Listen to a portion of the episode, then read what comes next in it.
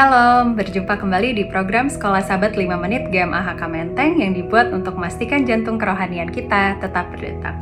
Saat ini kita akan bahas pelajaran ke-6 dengan judul Asal-Usul Abraham dan subjudul Koalisi Babel. Pembahasan ini dimulai dengan kejadian 14 ayat 1 sampai 17 yang menceritakan bagaimana Abram mengalahkan raja-raja di timur dan menolong Lot keponakannya yang juga dibawa ke tanah musuh. Di sini diceritakan bahwa perang yang terjadi antar koalisi empat tentara dari Mesopotamia dan Persia melawan koalisi lain dari lima tentara Kanaan termasuk raja-raja Sodom dan Gomora adalah perang pertama yang diceritakan di kitab suci. Kita lihat di sini bagaimana konflik yang terjadi dengan keterlibatan begitu banyak orang dari kerajaan Kanaan menunjukkan masalah yang dipertaruhkan adalah kedaulatan atas tanah perjanjian sendiri. Ironisnya, kubu Abram yang seharusnya paling berkepentingan karena merekalah pemilik sejati dari tanah tersebut, justru adalah kekuatan yang tersisa yang ada di luar dari eh, konflik atau perang ini. Bagi Abram, tanah perjanjian tidak seharusnya diperoleh dengan kekuatan senjata atau strategi politik, melainkan anugerah Tuhan. Alasan Abram akhirnya terlibat adalah hanya karena Lot, keponakannya, seperti yang kita tahu di kejadian 14 ayat 12 dan 13, juga ikut ditawan selama pertempuran. Di sini Ellen G. White menekankan bahwa Abram menyediakan diri berperang dengan lebih dulu mencari nasihat ilahi, dan ia hanya mementingkan keselamatan keponakannya. Apakah tindakan Abram yang kita bisa lihat di sini? Ia tidak menyerang atau menghadapi seluruh koalisi, ia hanya menyerang kamp tempat Lot ditahan dan Lot berhasil diselamatkan.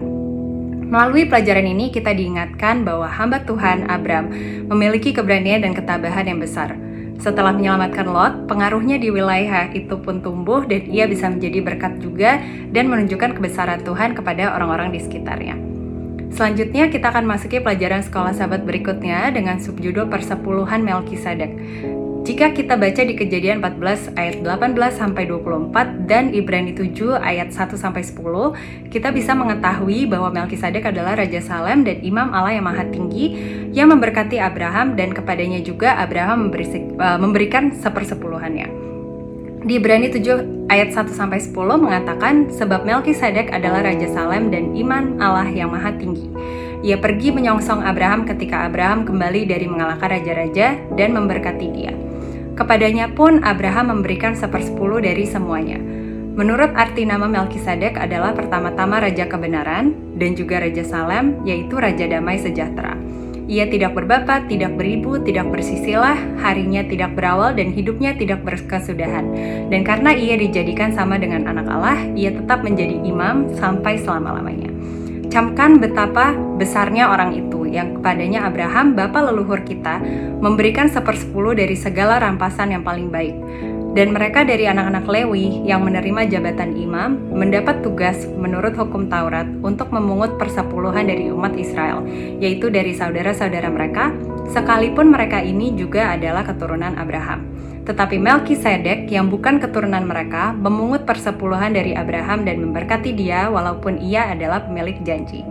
Memang tidak dapat disangkal bahwa yang lebih rendah diberkati oleh yang lebih tinggi, dan di sini manusia-manusia fana menerima persepuluhan, dan di sana ia yang tentang dia diberi kesaksian bahwa ia hidup maka dapatlah dikatakan bahwa dengan perantaran Abraham dipungut juga persepuluhan dari Lewi yang berhak menerima persepuluhan, sebab ia masih berada dalam tubuh bapa leluhurnya ketika Melkisedek menyongsong bapa leluhurnya itu.